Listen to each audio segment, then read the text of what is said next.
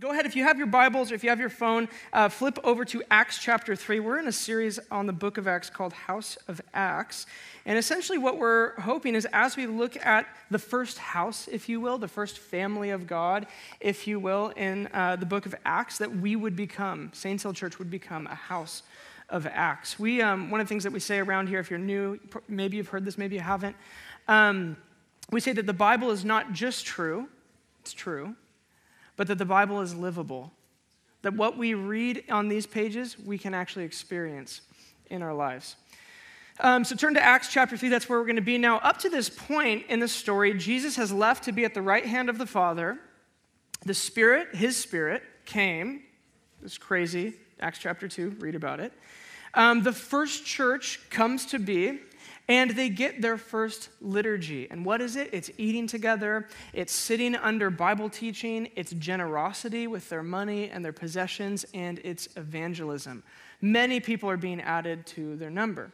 So, what we're going to do tonight is we're going to jump right back into the story and we are going to cover all of chapter 3. So, buckle up, look down at your Bibles. Verse 1 says this one day, Peter and John were going up to the temple at the time of prayer at three in the afternoon. Now, a man who was lame from birth was being carried to the temple gate called Beautiful, where he was put every day to beg from those going into the temple courts. When he saw Peter and John about to enter, he asked them for money. Peter looked straight at him, as did John. Then Peter said, Look at us. So the man gave them his attention, expecting to get something from them. Then Peter said, Silver or gold I do not have, but what I do have, I give you. What I do have, I give you. In the name of Jesus Christ of Nazareth, walk. Taking him by the hand, he helped him up, and instantly the man's feet and ankles became strong. He jumped to his feet and began to walk. Then he went with them into the temple courts, walking and jumping and praising God. When all the people saw him walking and praising God, they recognized him as the same man who used to sit begging at the temple gate called Beautiful. And they were filled with wonder and amazement at what had happened to him. Now, if you grew up reading the Bible, you're probably familiar with this story. It's a classic kids' story. It's amazing. It has all of the right elements. It has people walking in great faith, it has an incredible response to God touching someone, and it has evangelism, telling other people about what happened to you.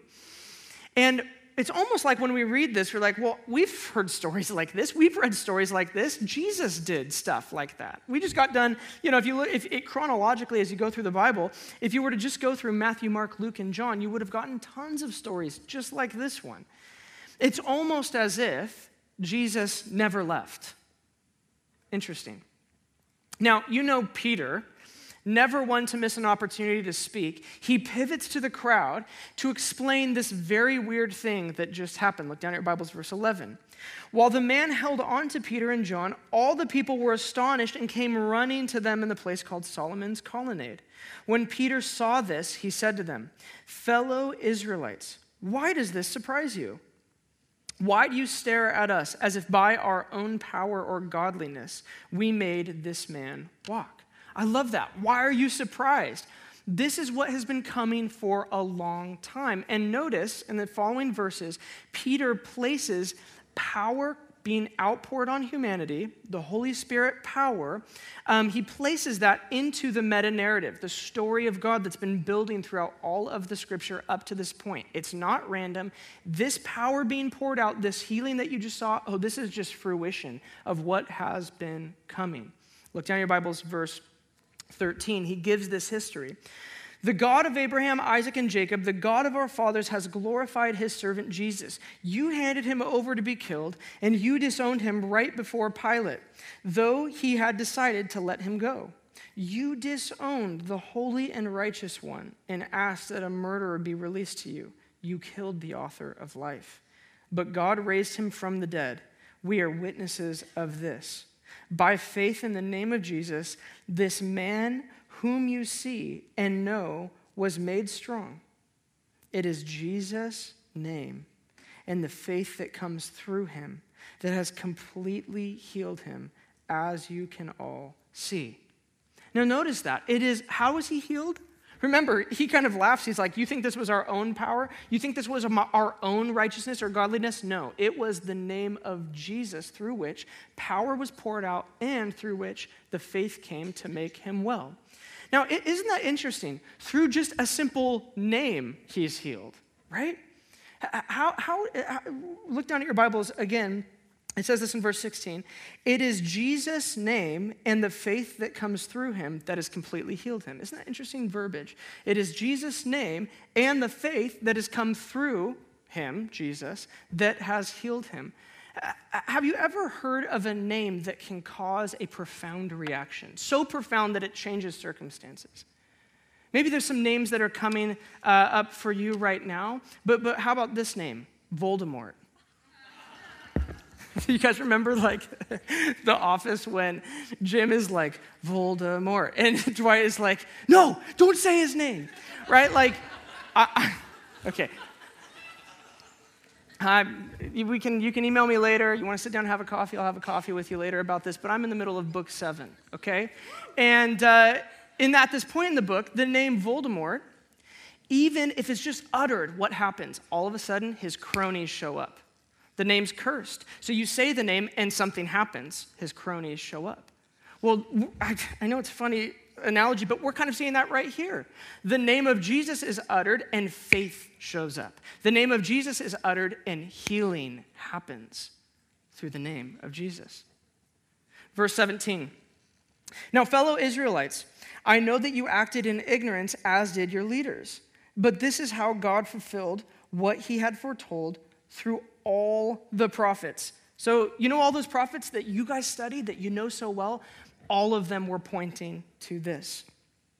The prophets were saying that his Messiah, God's Messiah, Jesus, would suffer. Repent then and turn to God so that your sins may be wiped out, that times of refreshing may come from the Lord. What is repentance in this context? Well, it's clear. It's these Jewish people witnessing this healing must now change their minds about Jesus. What does it mean to repent? It's you changing your mind about Jesus and changing your mind about what's going on around you. That's repentance. And this is such a good, it's one of my favorite descriptions in all of the Bible of what repentance actually brings. When you change your mind about God, whoa, I just saw power. I got to change my mind. Whoa, I just saw God show up and do that thing. I think I'm going to have to change my mind about this. What happens? Refreshing, times of refreshing come from the Lord. Have you ever had that? You ever had that sin weighing heavily on your heart? You ever had an incorrect belief take up space in your heart and in your mind, and you finally repent of it? You change your mind, you change your heart, and all of a sudden you're like, oh, I'm refreshed. I'm no longer carrying it anymore. The blood of Jesus has now set me free. That's what can happen when you repent. Verse 20.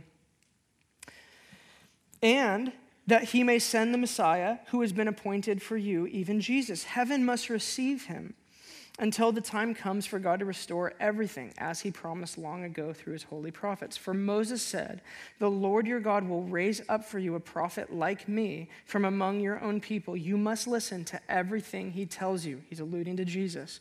Anyone who does not listen to him, to Jesus, will be completely cut off from their people, the people of God. Indeed, beginning with Samuel, all the prophets who have spoken have foretold these days, and you are heirs of the prophets and of the covenant God made with your father and fathers. In other words, this power, this Holy Spirit, Jesus, it's your inheritance. You're Jewish. This is intended for you. He said to Abraham, Through your offspring, all peoples on earth will be blessed. When God raised up his servant, he sent him first to you to bless you by turning you, each of you from your wicked ways. In other words, he's giving them this lesson. Didn't you believe the prophets? Didn't you believe, starting from Samuel, working your way throughout the text, the prophets have been pointing to this inheritance that you have, and it's the blessing that would come from God Himself being among you. Oh, you lowered your expectations of what blessing really meant, so you don't understand this. But we see that in this passage, the blessing of God is even better than any of these people had thought. So, a couple questions for us tonight. What does this passage mean? What does this mean for us in 2019 today? Well, firstly, this passage is about more than money. If you're taking notes, write that down. This passage is about more than finances. Now, notice that the man, he's not asking for healing, right? He's asking for money. Now, what is money? What exactly is money? It's kind of a funny question. But in other words, here's what I'm getting at. What is this man hoping for? If he's sitting at the gate and he's asking for money, what is he hoping for? Well, he, he's probably hoping for food, right? He probably needs to go buy, you know, he's disabled. He can't work. He needs money. And so he needs social mobility, the ability to actually go buy what he needs to buy, pay the rent that he needs to pay, whatever it is. He needs his basic needs met. So this man is hoping for this. Next slide, you'll probably recognize this image. This is Maslow's hierarchy of needs. Um, he's hoping for the physiological needs. At the base of the pyramid, that's what he's hoping for. He's like, I want food, I want shelter, I need some clothing, right? Can you give me some money? He's going baseline. I just need this thing or I need these things, and then you can be go on with your day, do whatever you need to do. But he gets so much more. Look down in your Bibles, verse 4. Peter looked straight at him, as did John, and they said, Look at us. What is that? That's human connection. That's human interaction. They treat him as a human. They treat him with dignity. We want to see you. They're like, we can't, put that slide back up there. We can't just leave you at baseline. We're actually bumping you up to love and belonging, a sense of connection with another human. Look at us. And then they give him something else entirely. They take him all the way to the top. Look down your Bibles, verse 6. Then Peter said, Silver or gold, I don't have those. But what I do have, I give you in the name of Jesus Christ of Nazareth, walk. Taking him by the right hand, he helped him up, and instantly the man's feet and ankles became strong. Now, obviously, this is an amazing, this is an amazing healing. This is an incredible thing. If that were to happen here, we would all be like, We've known that guy for years. He's been in the wheelchair for years. And now he's out there jumping. He's like cartwheeling. He's doing backflips. It's incredible. We would all be amazed. Incredible healing. But what exactly does healing do? Is healing just the reversal of an ailment, a physical issue, or is healing more than that? I would argue that healing is an access point to experience the love of God. Healing solves a physical issue, but it doesn't only do that. What healing does when it happens to you is it creates a little door in your life for you to go deeper with God. The glory of healing isn't just the physical issue being reversed, because how many of you guys understand all healing is temporary? There is a time to die. Not everybody dies at the right time, and that's why we see Jesus raising people from the dead. But there is a time to die, and not all healing is, is, is it, healing isn't forever, right? But we get a little bit of a clue on what healing is through Jesus. Jesus called healing signs. How many of you guys have heard that before? Jesus is called healing signs and wonders. A few of you, no, seriously. How many of you have heard of that? You've heard, okay, so Jesus calls healing signs. Now, what exactly is a sign? A sign is something that points to a greater reality, right? Let's say that, I've used this example before, but let's say that there's a new restaurant in town. And everybody's talking about this restaurant. Oh, you have to go to this restaurant. It's so good. It's the best pizza you'll ever have in your whole life. I'm always down for pizza, so count me in.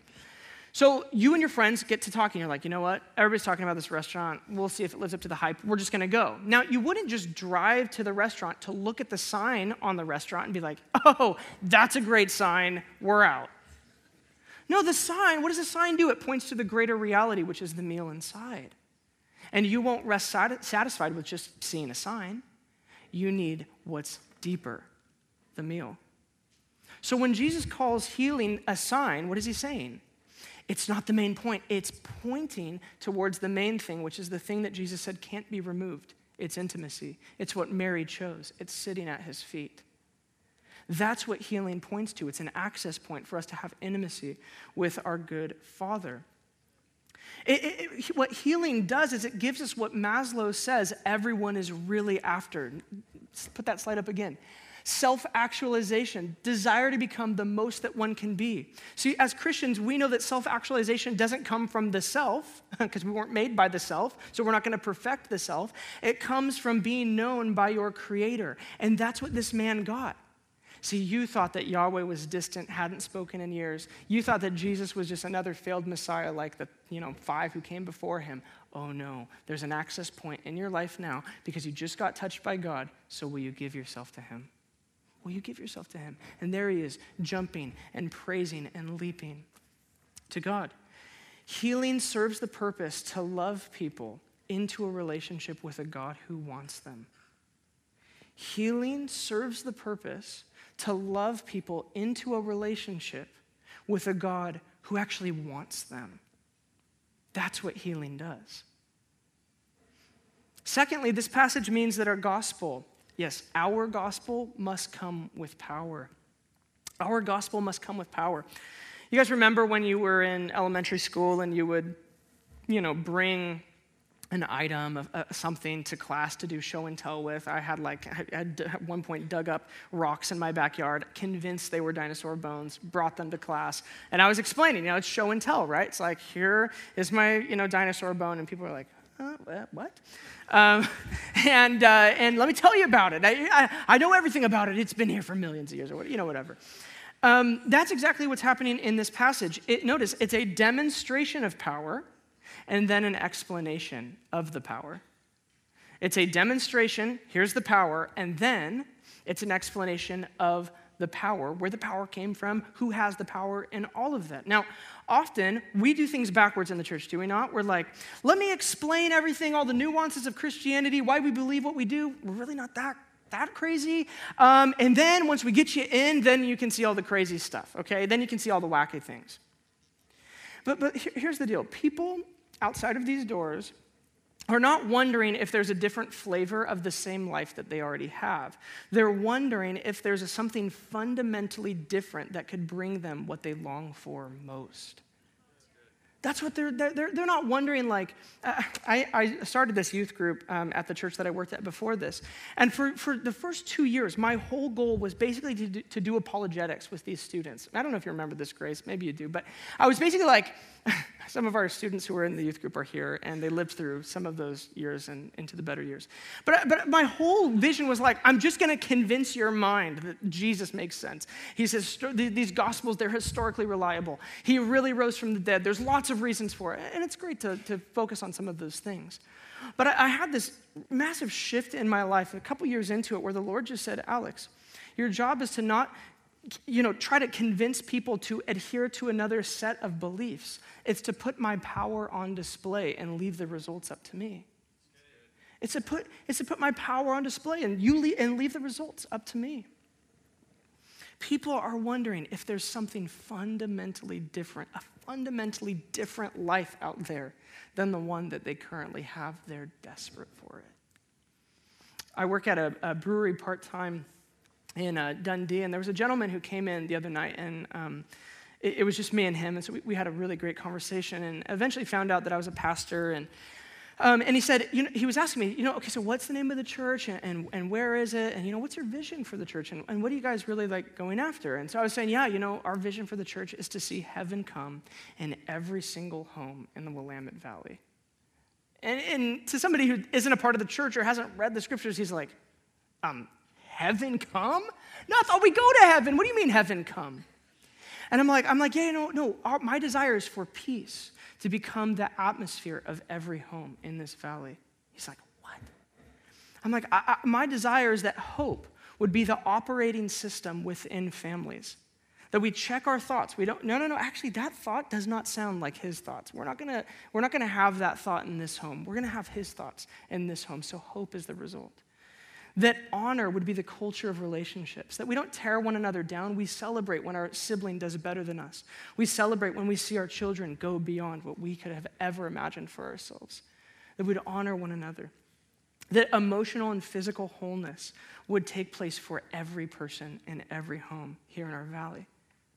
And as I described this to him, you could just see his, the wonder on his face. He's like, wow, that would be amazing. And in this really candid moment, he said, That's everything that I've ever wanted for my home. What is that? It's a touch from God. It's, it's a tangible sign of the kingdom that people are longing for more than a list of things to believe. belief is going to come, but it's show, demonstration of power, and then let me tell you about that. Oh, you got healed? You're curious about that? Let me tell you about it. Oh, I knew something about you that there's no way that I could have known. Let me tell you about that. There's a God behind it. It's not my godliness. It's, it's not like that I'm some great person. It's that the power of Christ has found a home in my heart. And I've stewarded him in such a way that it would change the nations. so our lives must be walking demonstrations of power. One of the things that Jake and I talk about all the time is that we want our lives to be forks in the road. When you meet us, you have a decision. You saw you see God in our lives in such a way that now you have a choice. Am I going to give myself to this same God that this person has given their lives to? Or am I going to just keep on living? That's what I want. I don't know if that, I, I don't think that always happens, but that's what I want my life to be a fork in the road. The power of God so at play in my life that when people encounter me, they have a decision to make. It, it, remember, the, the scriptures are so clear it's taste, and then you'll see that the Lord is good. We have to, be, we have to give this the same to everybody. What we've been given by God, we have to give to others. Taste, and then you'll see it's his kindness being expressed to us through somebody taking a moment to either, either give that word, pray for that thing that's going wrong in our lives, whatever it is. It's his kindness that leads us to repentance, to changing our minds. So, lastly, this passage means that power is for everyone. Power's for you. This evening, verse 6 says this Then Peter said, Silver or gold I do not have, but what I do have, I give you in the name of Jesus Christ of Nazareth, walk. So, what do you have? Do you have this? What do you have this evening? Peter knew what he had, and it made all the difference. Do you know what you have? I want you to imagine this. Imagine that you have an aunt who passes away. You didn't even know you had this aunt, but she passes away. She knew about you, and she has an inheritance for you of $3 million. Now, $3 million isn't enough to change most people's lives forever. You may never have to work again if you're really frugal, right? You could probably do anything. You know, $3 million, you could travel the world, you could buy a house here or there, you could do whatever you want, right? $3 million is going to change the game financially for you. So let's say this happens. This aunt passes away, and all of a sudden, you have $3 million in the bank account. Now, there are two steps to you accessing that money and changing your life. The first step is this you have to know that it exists. You have to be told by somebody, hey, there was this aunt you didn't know about, and you're $3 million richer. You have to know about it. But the second thing is this you have to make a withdrawal. You can't just leave the money sitting in the bank. If you want it to actually impact your life, you're going to actually have to withdraw that money and spend it and give it and do whatever you, you need to do with it, right? So let me ask you this Could something be true about you without you knowing it? Could something be true about who you are as somebody who's in Christ without you knowing it? Could something be true about you without you believing it?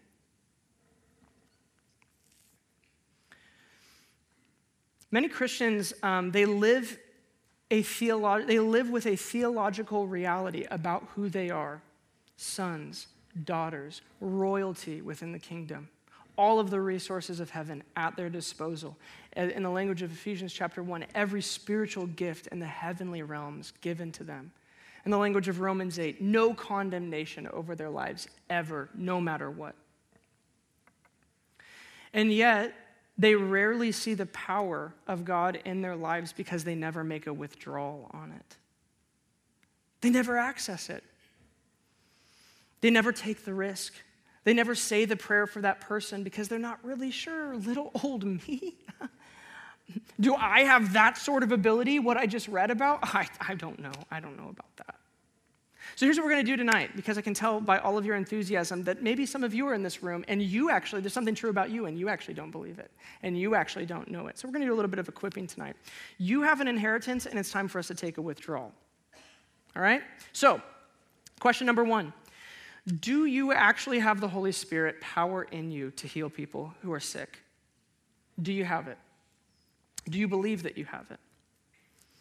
Have you ever noticed um, the gift that Jesus says the Father will give in this passage? I, I had it until this week, and it's just, it's amazing. Um, in, in Luke chapter 11, Jesus says this If you then, though you are evil, know how to give good gifts to your children, how much more will your Father in heaven give the Holy Spirit to those who ask him? You know how to give good gifts. One of the things that my wife, my wife just loves to do is she loves to give gifts. It's like she schemes about how to give good gifts, and she's, she keeps like notes in her phone. But people will just mention something. Oh, I really liked that hat, and next thing you know, you're like, how did you know that? How did you know that? I just said that like a year ago. She's like, I keep notes.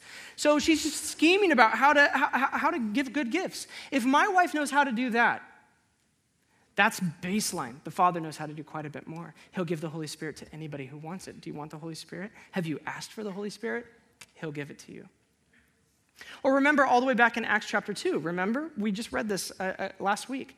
Um, if you repent and you be baptized, you will receive the gift of the Holy Spirit. The promise is for you and for all who are far off. Just repent, get baptized, and you get the Holy Spirit. So the question is this because of those things are true, do you have the same power that Peter had? okay, here we go. I got a little thought experiment. I wasn't sure if we would do this, but just because of your lack of enthusiasm, we're going to do this. Um, I, I, I want to do a little bit of a thought experiment. I want you to make a mental note. You don't have to like raise your hand or say yes or no to any of this. Just make an internal mental note when I read some of these statements off, if these are true about you. Now, maybe some of these will be true, maybe all these will be true, maybe none of these will be true. I, I, I don't know, but just make a little bit of a mental note in your mind um, if, if these things are true about you. Okay, first question Do you believe that Jesus was a real person? Just make a mental note in your mind. Do you believe that he was a real person? He really existed in the first century? Do you believe it? Okay. Second question Do you believe that Jesus was who he said he was, that he was, in fact, God's son? That he was God incarnate. That when he, you know, one of the things that Jesus says, such a great line, when you see me, you're looking at the Father. Do you believe that? Is that true? Make a mental note. Do you believe that what Jesus said is truth, that it's absolute truth? That when Jesus set a standard, that is the standard because he is the creator, because he's God. Do you believe that? Just make a mental note if you believe that. Okay. Do you believe that Jesus did the miraculous? That when you read about him, you know, healing this person or having this word about this gal who had five husbands, do you believe that when we read those miraculous stories, raising Lazarus from the dead, that he actually did those things? Just make a mental note. Do you believe that? Okay, lastly, do you believe that Jesus rose from the dead? Just make a mental note. Did I mean literally there was a man named Jesus, a first century Jew, who died crucified, and there is no grave that contains that first century man's body. He rose from the dead. Do you believe that? Okay, I want us to all read this uh, out loud together. Very truly, I tell you, whoever believes in me will do the works I have been doing.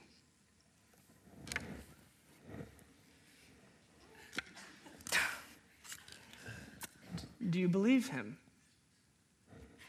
The litmus test of our beliefs isn't an intellectual assent, but it's if we do what Jesus did. That's what tests our belief. Does your life look like the life of Jesus, doing the miraculous, praying for healing, having words about people? Does it look like that? The, to the degree that we believe Jesus, he was who he said he was, he really died, really rose from the grave, he really gives the Holy Spirit to whoever asks, to the degree that we believe that is the degree that we will make a withdrawal on our account. Okay, I'm going to try over here. to the degree that we believe, this side, I don't know what's going on over there. You guys, to the degree that we believe that Jesus is who he said he is, rose from the dead, will give the Holy Spirit to whoever asks for it, to that degree will we choose to make withdrawals on the account we have in heaven. Okay? It's a good word because the, because the ball is in our court. The ball's in our court. We have an opportunity to actually see the impossible happen in our valley. And the only thing that stands between the status quo and what we've always just called normal and seeing heaven come is us making a choice to say, I'll take you at your word. I'll take you at your word. Romans 8, verse 11 says this. This is just this is staggering. I almost I have a hard time believing this, just to be honest. The Spirit of God who raised Jesus from the dead lives in you. Okay, so the Spirit that raised Jesus from the dead it's the same spirit that you have. So, you, yes, you, if you're sitting here tonight and you're going, mm, I don't know about that. No, no, no. Yes, you, you have an answer to everything, including death. He did it before, and He can do it again through your life. Let this sink into our hearts, God. Let this sink into our hearts. Now, I want to end by just addressing a few questions around healing in general. I want us to just think through a couple things around healing. The first is this there's a conflict in healing that's taking place. As you read the Gospels, you will see that Jesus treated sickness the same way that he treated sin. Jesus treated sickness the same way that he treated sin. In his mind, both are corrupting forces on the good creation that he made. Oftentimes, we see in the Gospels that the forgiveness of sin is often accompanied with physical healing. Why do they go together? Well, Jesus saw the true enemy behind both was the devil. It had, they have the same source sin, corruption of the soul, corruption of the emotions, or physical corruption, corruption of the body. Both have their same source, and it's the enemy. So, Jesus, he meets spiritual and physical sickness the same. There's an enemy behind it, and it's my job to destroy the works of the enemy. That's what Jesus does. So, so, here's just some very simple truths. If you need to get your phone out and take a photo of this, I really encourage you to do so. Some simple truths I feel like we need to root down into our hearts. hearts. The first is this God made physical things, He loves the physical. There's no division between what's spiritual and what's physical. In God's mind, He made both, and they have equal precedent in the life of every believer. Secondly, the functioning of things correctly is what God called good. God makes everything, but He doesn't just make everything in chapter one and chapter two of Genesis and sit back and be like, those are some good things that I made. They're good to the degree that they function, that land functions the way that it should, water the way that it should, humans the way that they should. God loves things that function correctly. Number three, any force that would seek to disrupt the correct functioning of God's creation is seen as a threat. No matter what, God, Jesus sees something that's trying to corrupt the way that he designed things, it's a threat.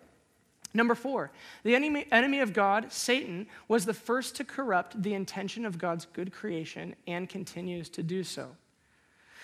So when we pray for healing, when we share that prophetic word, when we sing the song of praise, or we take time to pray for our town, make no mistake, we are going to war. There's a real enemy who would love nothing more than to steal, kill, and destroy life. And those who side with Jesus take up his mission to bring life and life abundantly. There's no other option. It's not like, yeah, I'm with Jesus, he's cool, but all that, like, you know, pushing back the enemy and like seeing heaven come, I don't know. No, no, no, you, you sided with a guy who's made it his aim to destroy the works of the enemy. Your life is called to do the same. So whenever I see cancer, Whenever I see dementia, whenever I see even a broken arm, whenever I see psychological turmoil, even if the pain or the brokenness came from natural causes, I know that what we call natural is the brokenness of Genesis 3, which was the enemy's desire and design. So my job is to go to war and restore Genesis chapter 1, not call Genesis chapter 3 normal. I, I sided, when I came to the cross and I gave myself to Jesus, I sided with a God who wants to see heaven and earth collide. My life has to show that. Healing is warfare. Secondly, what about suffering? What about suffering? Inevitably, when we talk about healing, we have to talk about people who don't get healed or who suffer terribly in this life, sometimes for long, long periods of time, sometimes for all of their lives. Why does it happen? Why does it happen? People have wrestled for thousands of years with this question, but here's my take. By no means uh, exhaustive, and honestly, just my opinion. You don't have to agree with me, but here's my take. Jesus perfectly exemplifies God's desires in the new covenant, stopping storms and healing suffering. I don't have to wonder about what God's will is. He already told me, on earth as it is in heaven. I start from this baseline. I don't have to wonder if God wants to heal this person. I look at the person of Jesus. What did he say? When you see me, you're seeing the Father. I know what God wants within this new covenant that we get to live in. He wants to stop storms, not bring them. He wants to heal suffering, not cause it. Number two, we are at war with the enemy. He would like to steal, kill, and destroy everyone. Nobody's exempt from that. Number three, my job is to partner with truth and power and give an answer to the problems of my world. So I don't know why things happen. I know that there's a real enemy behind the corruption of God's creation. And so my best attempt is just to source good and evil correctly. God wants good, the enemy wants the opposite. Now, that being said, there are many who suffer horribly and who deal with lifelong pain. While it's my goal, and it's this church's goal, to see in our time and in our space that amount of sickness decrease, especially within our Willamette Valley, I know there's going to be suffering. I know there's going to be people who suffer. Jesus talked um, a lot about people who follow him who are going to suffer much. But interestingly, he doesn't talk about them suffering from sickness. Jesus took care of sickness, and he didn't claim ever that it was someone's cross to bear. Okay? You never see Jesus talking about someone suffering and saying, it's just their cross to bear. In fact, anytime Jesus uh, comes across suffering, he's like, that has to stop now. Acceptable suffering in Jesus' mind was the persecution that the world would give to those who follow a crucified man. When he, there's two kinds of suffering. He's not talking about physical suffering, uh, uh, about um, sickness, uh, physical ailment when he talks about taking up your cross and following him. He's like, no, no, no, we need to fix that now. But he is talking about another kind of suffering which comes from you giving yourself wholly, giving that big yes to a crucified man and what people will say and what people will do around you. Jesus eradicated pain, sickness, and death, but walked into the suffering from those who wanted him dead. There's a difference between those two. Now, God is so good that he has the ability to use for good what the enemy meant for evil. So the question is this how do you suffer well? When you're suffering, whether it's with sickness or whether it's from people who are attacking you for what you believe, how do you suffer well? Now, once again, not exhaustive whatsoever, but just some thoughts that I had this week. Firstly, pray for faith. It's impossible to read the Gospels and not see that faith plays a role in healing. Um, it doesn't have to be your faith, it could be the people around you who have faith. That's why the second one is this get around people with faith. God, give me your faith. Help me trust you more. I want to trust your, your character. God, would you give me, this is what I've asked God so many times, give me little things in my life to trust you for so that I can build up a history with you that I can draw upon when the big issue faces me. When the big issue comes, I can go, no, no, no, I have a collective history with you for, you know, 50 plus years of you being faithful. And now I get to draw on that to have faith for what you can do in this next moment. Thirdly, go after healing. Let's pray for healing. My wife, um, she has uh, scoliosis. She's had it her whole life, really horribly. It, it causes her an incredible amount of pain. Anytime somebody mentions from the stage, I think God's healing scoliosis, no matter what church we're at, this one or another one, she's going to come for prayer. She's made a covenant in her heart. I will come no matter what, whenever I, I hear that called out, because I just never know when it, healing may be poured out on my life. The only thing that can take away relationship with the Father is personal offense. This is a big lesson for us to learn. The only thing that can remove intimacy with the Father is us taking offense at healing being delayed or not happening. Say healing doesn't happen, or what you hope for doesn't take place. When you don't allow that to violate the intimacy and relationship you have with God, then you haven't allowed offense to remove faith. Sometimes what happens is we create theologies based on what we see, and then we wonder why our faith is diminished. We're to come to the scriptures and to create a theology around this, and then to walk in faith. Now, there's a, like we've talked about, there's a real enemy who doesn't want that to happen. So, source good and evil correctly. The enemy steals, kills, and destroys. Jesus says, I've come to bring life and life abundantly. I don't have to wonder, is God causing this you know, to happen to me? Why is he healing that person and not me? Why, why is this happening? And, and, oh, time out. Healing's a sign, and I already enjoy what it's pointing to. So I will not allow offense to get in between that relationship that I have with him. Lastly, don't waste pain. Don't waste pain. Pain has an ability to bring eternity into focus and sharpen our character and life focus when you're going through pain, it just has this, this uh, amazing ability to just sharpen us up and just go, oh, my life is not about these little luxuries anymore. My life is about this. And I will give all of my remaining days to this thing, to the kingdom. Don't waste that time. Pain has an incredible ability to kind of bring to the surface things in your character that do need to be dealt with. And God is so good that He can turn what the enemy meant to destroy you with, He can turn it into something that's so beautiful a time of refreshing, a time of close intimacy with Him, a time of your character being shaped into His. To end, um, Paul said this in 2 Corinthians Therefore, we do not lose heart. Though outwardly we are wasting away, yet inwardly we are being renewed day by day. For our light and momentary troubles are achieving for us an eternal glory that far outweighs them all. So we fix our eyes not on what is seen, but on what is unseen. Since what is seen is temporary, but what is unseen is eternal. It is the focus of heaven, the focus on his space and on his intentions that lead to an eternal glory. Lastly, how do we pray for healing? How do we actually pray for healing? Well, first we have to start with good theology. Those who believe, all of you, you, will do what Jesus did. Just, just a few other passages in case you, you, you still don't believe me. R- Romans 5 says this Therefore, just as sin entered the world through one man, and death through sin, and in this way death came to all people because all sinned. We know this is true. Just look around you. There's death all over the place, but Jesus changed everything. 1 Corinthians chapter 15 says this Oh, death, where is your victory? Oh, death, where is your sting? For sin is the sting that results in death. And the law gives sin its power. But thank God, He gives us victory over sin and death through our Lord Jesus Christ. How? How did that happen? Well, Colossians 2 says this He disarmed the powers and authorities, He made a public spectacle of them by triumphing over them by the cross.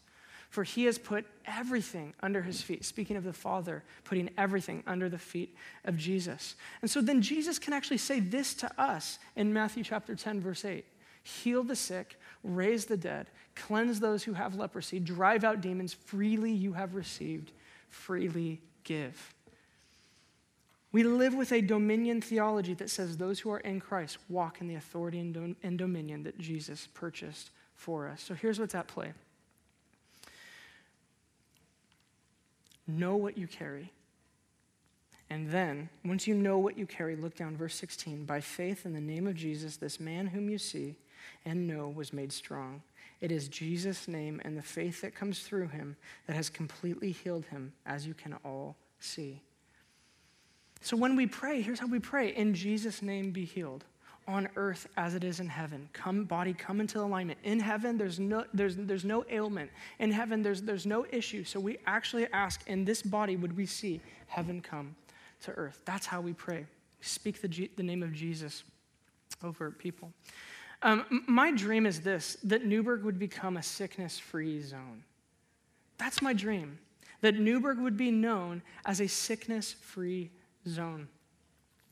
I have a dream of a time when Newberg is synonymous with a place to be healed, that people would travel here from f- long distances just to get touched by God.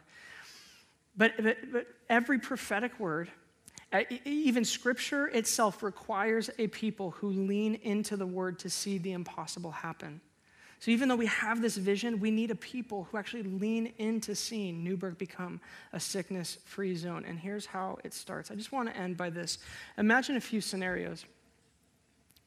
Imagine that you're at work and a coworker shares with you uh, that their mother has just been diagnosed with a horrible disease.